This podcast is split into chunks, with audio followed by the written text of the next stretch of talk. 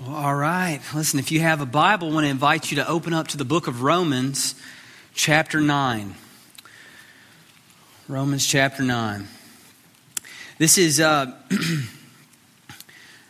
this is technically, I said I was going to take last week and then this week uh, for the section of Scripture that we have before us. We're actually going to add a week, okay? So we, we've, got, we've got two more weeks with me in this section of Scripture. And so what I want to do is I want to read the text for you, and then today we're going to look at a particular part of it, uh, preparing us for next week. What I did for you, though, was I gave you uh, all of the outline.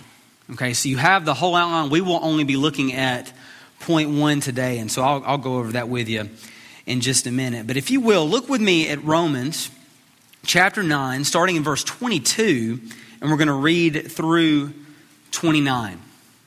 This is the Word of God.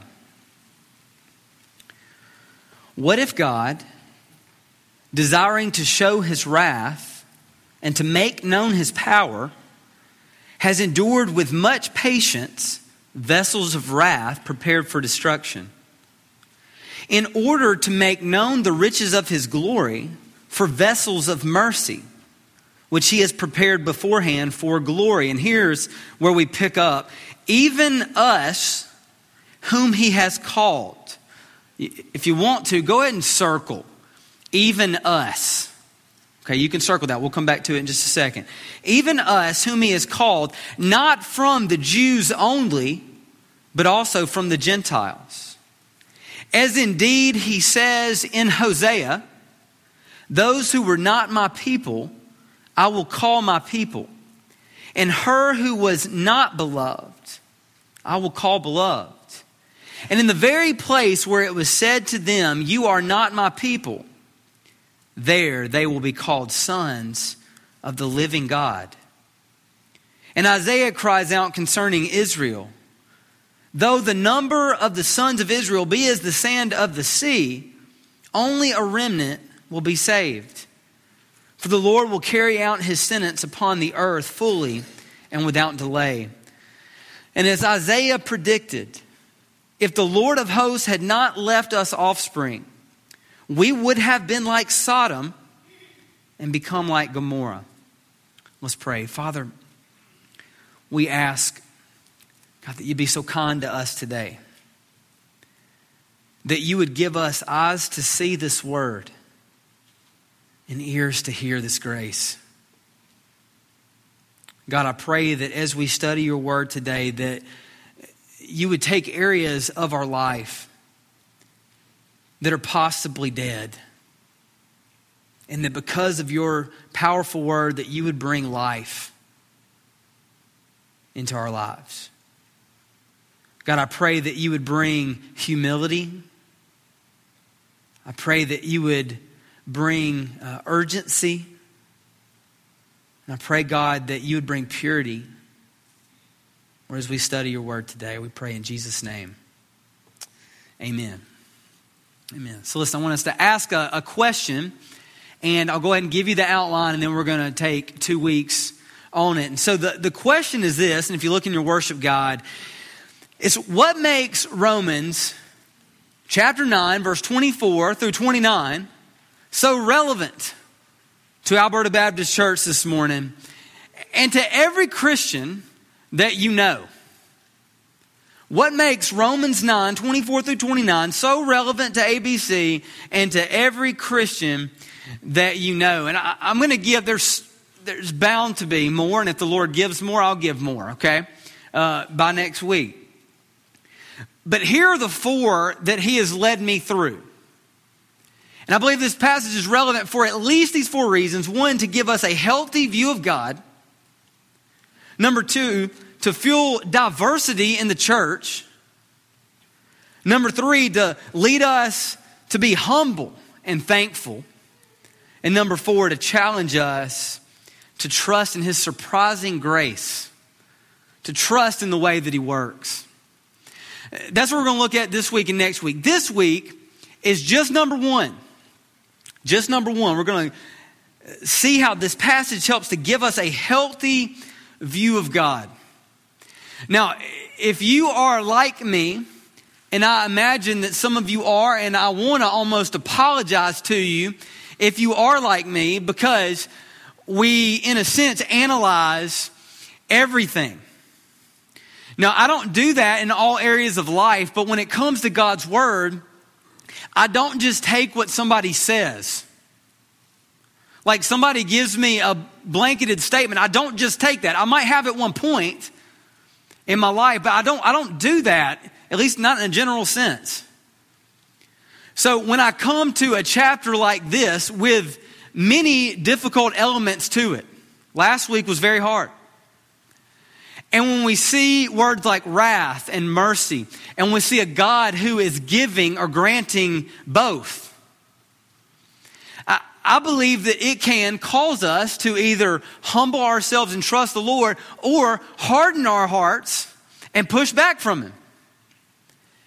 And so, one of the sweetest things that the Lord does in this entire chapter is what we're given here in our text today. And I believe that the Lord orchestrates for us through the writing of Paul. Uh, he, he gives us a window for us to peek through into the heart of God, the character of God, to get a vision of who He is and what He's like in saving people. And that's what we have today. And so I'm delighted to bring it to you. Okay?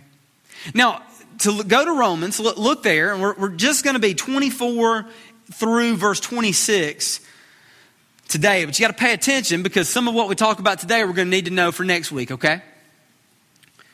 So work with me. So here it is, verse 24. It says, Even us, whom he has called not from the Jews only, but also from the Gentiles. And so remember, this whole chapter is helping to uh, make an argument for us to grab a hold of that says we can trust every promise that God has given us in chapter 8.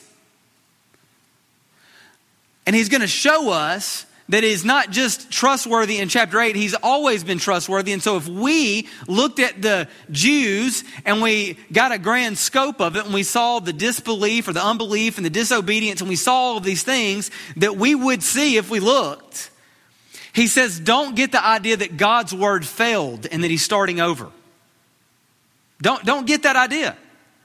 Because if God gave a promise to the Jewish people and then he backed up from it and said, well, actually, we're going to start over, here's a new promise. If he did that, eh, then we might be able to, we might sit back and go, well, how are we going to know that God's not going to change his mind on us?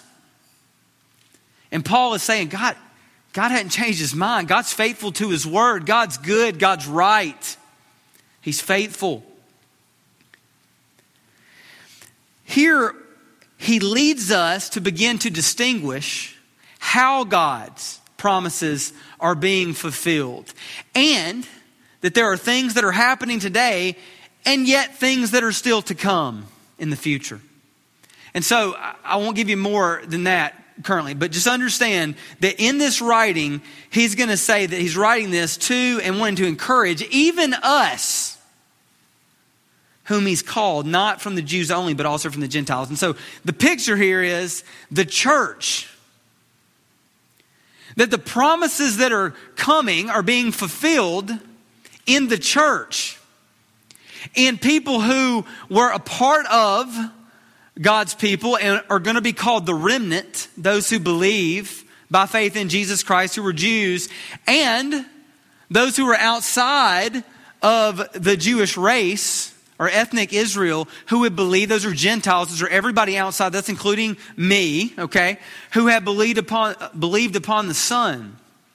That we're now grafted in to his people and are a part of his great promises. Okay?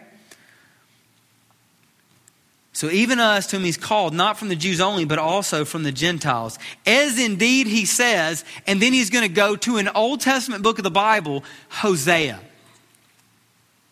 Now, for you to understand what I believe you need to understand, to understand, I mean, to take in this text, you're going to have to understand Hosea.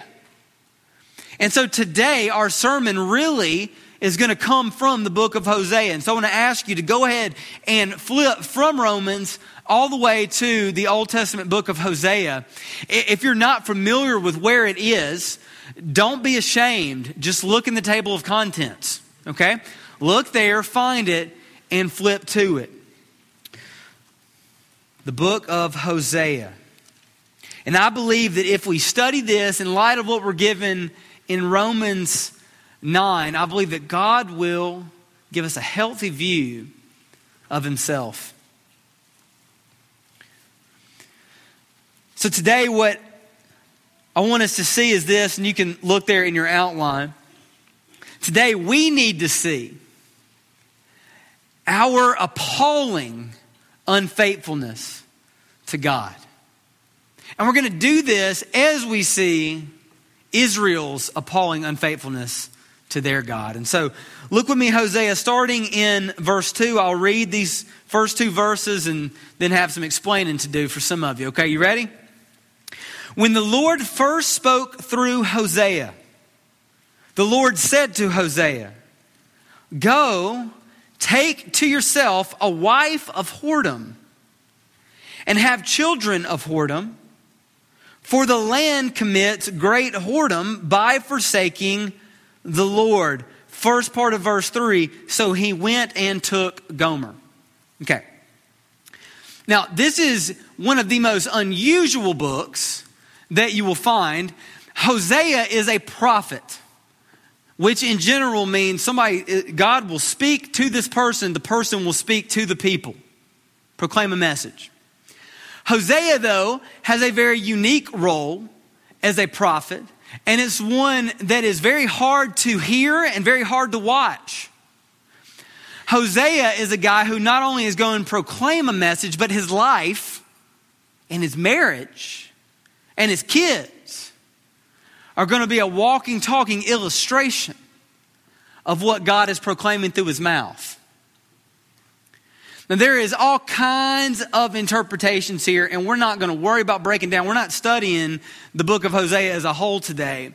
But for our time, we need to understand this God at least calls Hosea to marry someone who will be unfaithful to him. Okay? Now, I'm not going to discount that God would call him just to marry her as a prostitute, which is what the language is. But because of many issues that could have with character and many questions that come up, we can know at least this that God called Hosea to marry Gomer, who would at least be unfaithful to him in their marriage. Now, why would he do this? Well, he tells us. He says, because in this marriage, you will, people of Israel, people of God, and now people of even Alberta Baptist Church and people sitting here today, you will be able to see what your unfaithfulness to God looks like and what God's faithfulness to you looks like. So Hosea is obedient. And he goes and he marries Gomer. We're told at the end of verse 3 that she conceived and she bore him a son. Now, his son's name, they named him Jezreel. And this is important for us. It has all kinds of Old Testament significance that we will not discuss today, but for our time, we need to at least know that the name means God will scatter, God will sow. And this can have a positive and a negative meaning. And right here, it's meant to be very negative. In just a little bit, we'll see a positive one. But it's negative. God will scatter. God will, in a sense, He will drop the hammer down and spread them thin. He'll scatter them out. Get them away from their home. Get them away from what they're comfortable with. He will scatter them or He will sow them. In the name of this child is seen the work and the plans of God. We're told after that, verse 6, that she conceived again and bore a daughter. Now keep in mind, it does not say that she bore him a daughter. Okay, now you can look into that as much as you want to. I, I don't know if it matters that much, but I, I know that it says bore him a son and it says that she bore a daughter. I think it's possible that she had this child outside of their relationship. That would make sense in some ways. But it says that she conceived again and bore a daughter, and the Lord said, Call her name No Mercy, or Lo Ruhama. Call her name No Mercy. And why? He said, For I will no more have mercy on the house of Israel to forgive them at all. That's, that's bold. That's a bold name. And a reason why. Verse 8 said that when she had weaned no mercy, she conceived and bore a son. Once again, doesn't say bore him a son, says bore a son. And the Lord said, Call his name not my people. Or Loami. Why, why would he say that? He says, For you are not my people, and I am not your God. Okay, so that's where we are so far. So eh, understand that the Lord is speaking to a people and he is giving a walking, talking illustration through a family to show that though he has been and he is faithful to the people, the people are not faithful to him. We need to see our appalling unfaithfulness to God. Let's, keep looking here. Verse 10 is going to, out of nowhere, just bring hope in the midst of this sin and hope in the midst of this pain. And a plan is given in the midst of rebellion. Look, look at verse 10. It said, Yet the number of the children of Israel shall be like the sand of the sea, which cannot be measured or numbered. And here's the quote that we just saw in Romans. And we'll, see it's, a, it's flip flopped order. And I know that, and Paul did too. Okay. But here's where it comes from, right here in chapter 1. It says, And in the place where it was said to them, You are not my people, it shall be said to them, Children of the living God. Um, that, that's amazing. So, like, in the midst of, of these condemning statements, he gives hope that it would be reversed. Verse 11 And the children of Judah and the children of Israel shall be gathered together, and they shall appoint for themselves one head.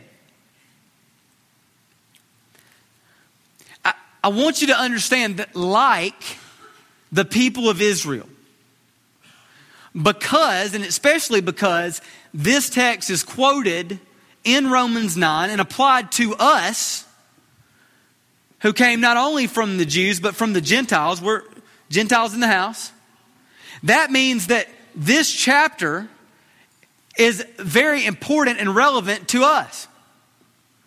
And so, the way that Israel was unfaithful, we need to be able to see our unfaithfulness to the Lord. To do that, I want you to see, as they were unfaithful, I want you to see, secondly, His loving pursuit of them and His loving pursuit of us. And I think it'll help explain not only his faithfulness and his pursuing nature, but also our unfaithfulness to him. Hosea chapter 2 begins to describe the people of Israel and how they are like Gomer, Hosea's wife. Look at verse 5, right there in the middle of chapter 2, and, and look at the very vivid picture that he gives. And it helps us understand God's heart and salvation. It says, For she said, I will go after my lovers, who gave me my bread and my water, my wool and my flax, my oil and my drink. Now, if you've studied God's Word, and you've studied specifically the Old Testament, you know that these are symbols of God given gifts. Okay? So if you read somewhere and you see anything from, uh, you know, the oil, the drink, the wool, the flax, that's a picture of gifts that God gives. But we find Israel saying, I will go after my lovers. That's, I will go after someone other than the Lord who give me these things that only God can give. Verse 6 says, Therefore I will hedge up her way with thorns, and I will build a wall against her so that she cannot find her paths. Now, what I want you to see first is this is that the Lord pursues this hard-headed people and he pursues them by placing barriers in their way. He places barriers in their way. Now, what were they doing? Well, they were trying to get to who? said they're lovers. They were trying to get to the one that they were devoting themselves to, other than God who is faithful. And God places a barrier in the way.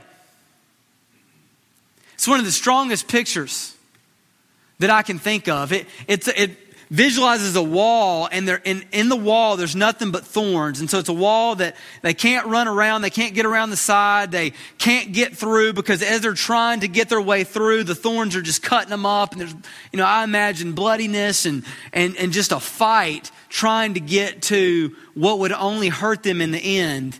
And yet they back up finally, and Israel backs up and is bleeding and says, Oh, I can't get to them, so I'm just going to go back to God. I, I can't get to who I want, so I'll go back to my first husband.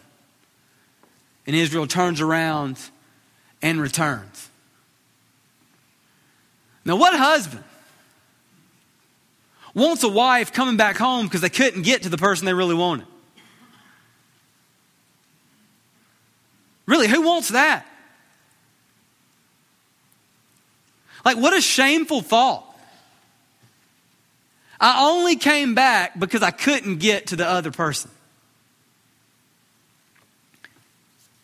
But yet the Lord says that's exactly what it was like with my people. He placed barriers in their way. And man, I can think about my own life I can think about how I came to know the Lord. I, I, can think about how I have grown in the Lord, and I can just see barriers of grace that He has placed throughout my lifetime. One of the greatest barriers that God ever gave me was my wife. And I say barrier in the most positive of ways. Before we were even Christians, God placed her as a barrier in my life.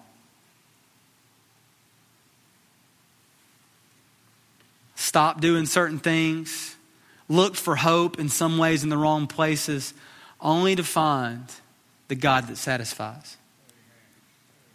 God places barriers. And I want you to see the way that he does it here in this text. And, and as you do it, understand it this way. And if you're taking notes, I think this would be helpful. One, he pursues them by placing barriers in their way. But secondly, he pursues them by taking from them what they wanted so they might see what they truly needed. There's a statement that I remember I heard years ago, and I've heard it and I forgot who said it, and so I'm just going to claim it. But it goes something like this Wrong desires satisfied will never satisfy. Wrong desires satisfied will never satisfy. That's not Colby that said that, but we'll, we'll go with it anyway. You can quote me. Um, See, the people thought that happiness and fulfillment and satisfaction and joy could come from another source other than the God of the Bible. And they were seeking it passionately, but the Lord wouldn't let them get there. He pursued them with a barrier. See, they worshiped and served the wrong things. Verse 8 tells us this in chapter 2. It says, And she did not know that it was I who gave her the grain, the wine, and the oil, and who lavished on her silver and gold, which they use for Baal. That's, that's a false God, worship of a false God. The picture is this is that they worshiped and served the wrong things, believing that it was their God when in reality they had turned their back on him. Now, I believe there's all kinds of application in this for us. So we've seen their story, but, but what about ours? 2017, however old you are, whatever season of life you're in, what's your story? See, it can be money, it can be a job, it can be stability, it can be education, it could be popularity, it could be family, it could be stuff. Any and all of those things that are so good can become so bad and can destroy us if we put them on the pedestal that only God belongs. See, what happens if everything you do serves money? What happens if everything you do in some way serves your family? Serves the education? Serves popular? What, what if it does that? Then in the end, what happens is instead of you gaining the satisfaction that you hoped would come from those things, you end up being destroyed and destroying them in the process. On the flip side, and I'll say this to you as one of your pastors listen, all of those things are gifts from God. And so if we're able to rightly see them, through the atoning and the final work of Jesus Christ our Lord, we will be able to actually appreciate and invest our time rightly, whether it's in money, job, education, family, stuff. We'll see it rightly, and therefore they will have a work of not destroying us, but actually helping to sanctify us. Guys, don't miss where the blessing comes from. And don't seek blessing from something that can never give it.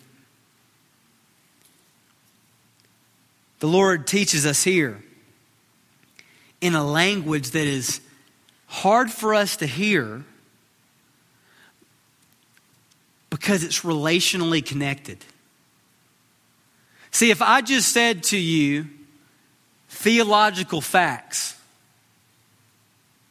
you wouldn't have the same feeling or the same emotion or the same working inside you that you get when you bring a theological fact to a picture that the Holy Spirit brings. And for us, some of us need to understand the theology that we have in our head. We need to have it brought down into our hearts as we listen to the Lord show our sin and show His grace through a picture. And here we see it through a rebellious wife and a faithful husband. Look with me at verse 14 of chapter 2.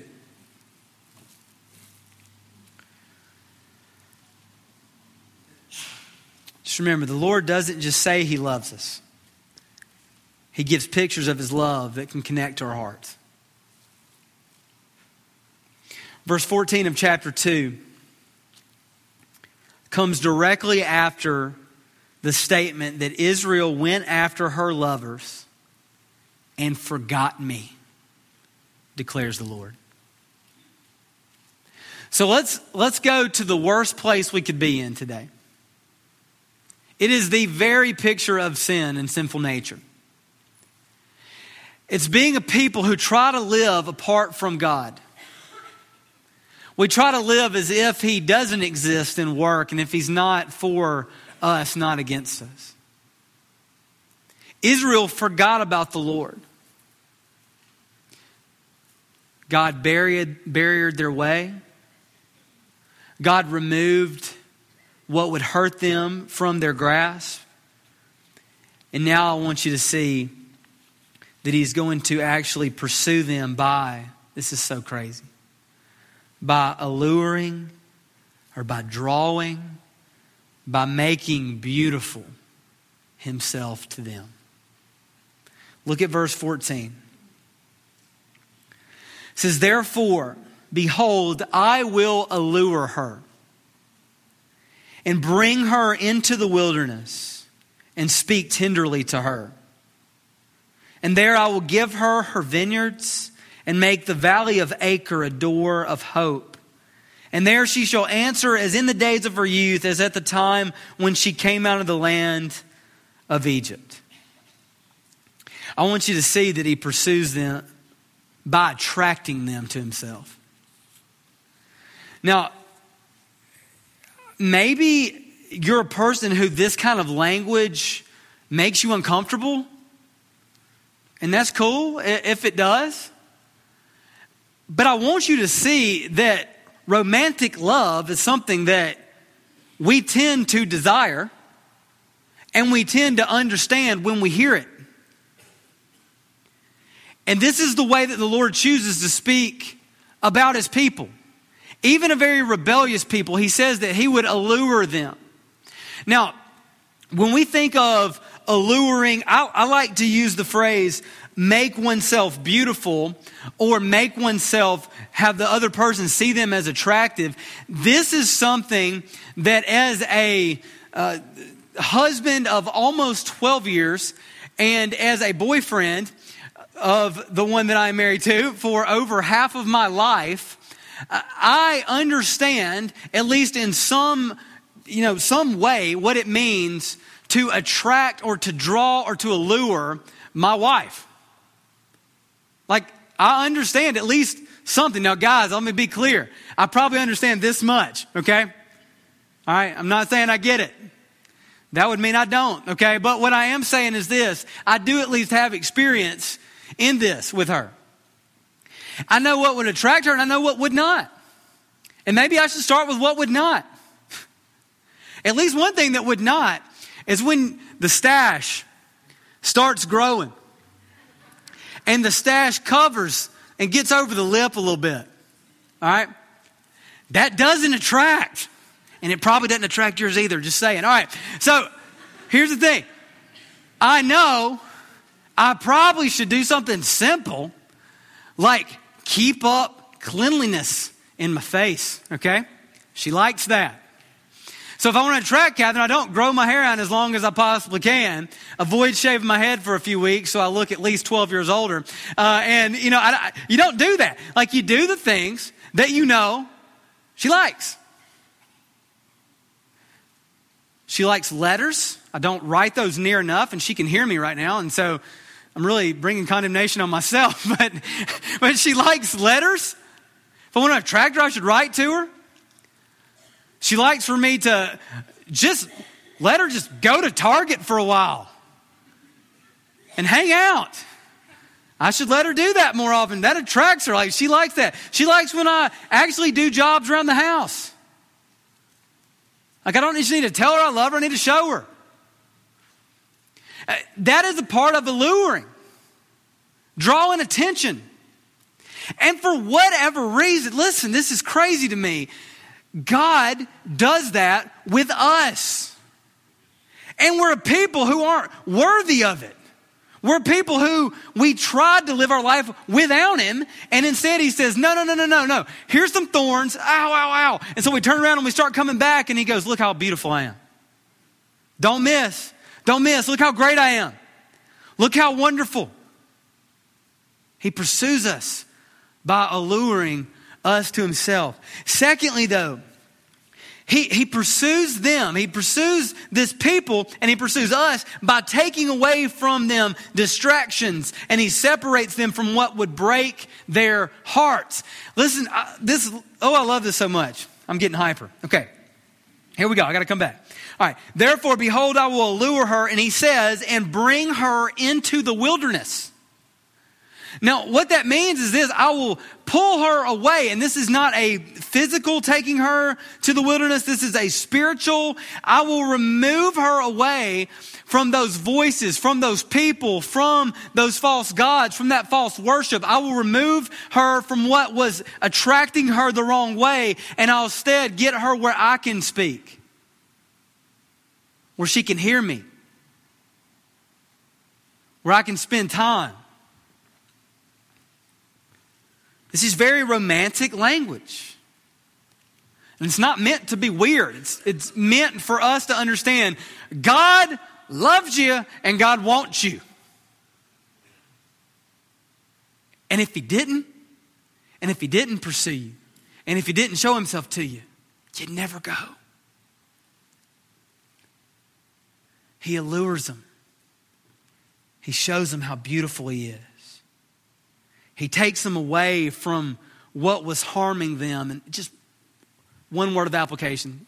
Lord gave it to me this morning. I'm going to throw it out there. We won't spend much time, but just hear me out. In relationships in the room, if you have something that is plaguing your relationship with your spouse, i.e., your computer or your phone, this might be the Lord speaking into your life and saying, Get rid of that thing, get a flip, go to the wilderness that way. Because for some of you, you will not have a relationship with your spouse because you won't stop going after things that aren't her. I'm done with that. All right, come on. All right, here we go. Don't get me going. All right. Now, how does he pursue? Listen, lastly, here we see in this section, he pursues with words. I love this. It says that he takes her to the wilderness and he speaks tenderly to her. Let me give you the literal here. Literally, he speaks to her heart. Do you know how needed it is for the Lord our God to speak to your heart? Like it's so important. Forget the face that you bring into the room, forget the facade, forget all those things. God knows your heart, and God alone is able to speak into it the way that He can. He speaks to her heart, to the one that was against him, to the one that was did shameful things. He speaks to her heart. I want you to know that's what the Lord does with us. Now, you may not see your sin, you may not see your life, and it may not look as gross, you know, as pathetic as Hosea and Gomer. But I want you to know, according to the Lord, this is very similar to what our life's like with Him. And yet He loves us, and He pursues us, and He cares for us, and He gives mercy. He gives mercy. 1 Peter 1:18 tells us actually forget that don't go there yet let me just give you give you a heads up we won't go to the actual chapter, but chapter 3 of Hosea, we leave all these beautiful words and we go to a chapter where God calls Hosea to go find Gomer and buy her back. She is with another individual or on a slave block. And he sends Hosea to buy her back. And I want you to be reminded this morning the pursuit of God for us involves his own son purchasing us. 1 Peter 1 18 and 19 says, Knowing that you were ransomed from the futile ways inherited from your forefathers, not with perishable things such as silver or gold, but with the precious blood of Christ, like that of a lamb without blemish or spot. The Lord redeemed Israel, and the Lord redeems us. And I want you to see that this great mercy or this great grace, last point of the day, it transforms. It transforms. This is grace that transforms. Look at verse 16 of Hosea 2. It says, In that day declares the Lord, you will call me my husband, and no longer will you call me my Baal. Uh, what he's saying is, you will go to the right one. You'll come to me. You, you won't go to that one which cannot satisfy. You'll come to me. For I will remove the names of the Baals from her mouth, and they shall be remembered no more. Verse 19, he says, And I will betroth you to me forever. I will betroth you to me in righteousness and in justice, in steadfast love and in mercy. I will betroth you to me in faithfulness and you shall know the Lord. Remember the names of the kids from earlier. It's so important coming back at the end here of chapter 2. Verse 21 says, And in that day I will answer, declares the Lord, I will answer the heavens, they shall answer the earth, and the earth shall answer the grain, the wine, the oil, and they shall answer Jezreel. For I will sow her for myself in the land.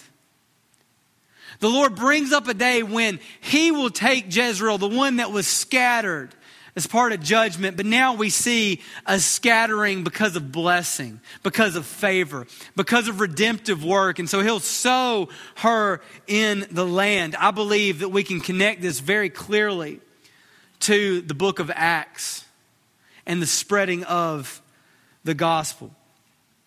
And I will have mercy on no mercy. And I will say to not my people, You are my people. And they shall say back, You are my God. It's grace that transforms. Go back over to Romans to close. Romans chapter 9.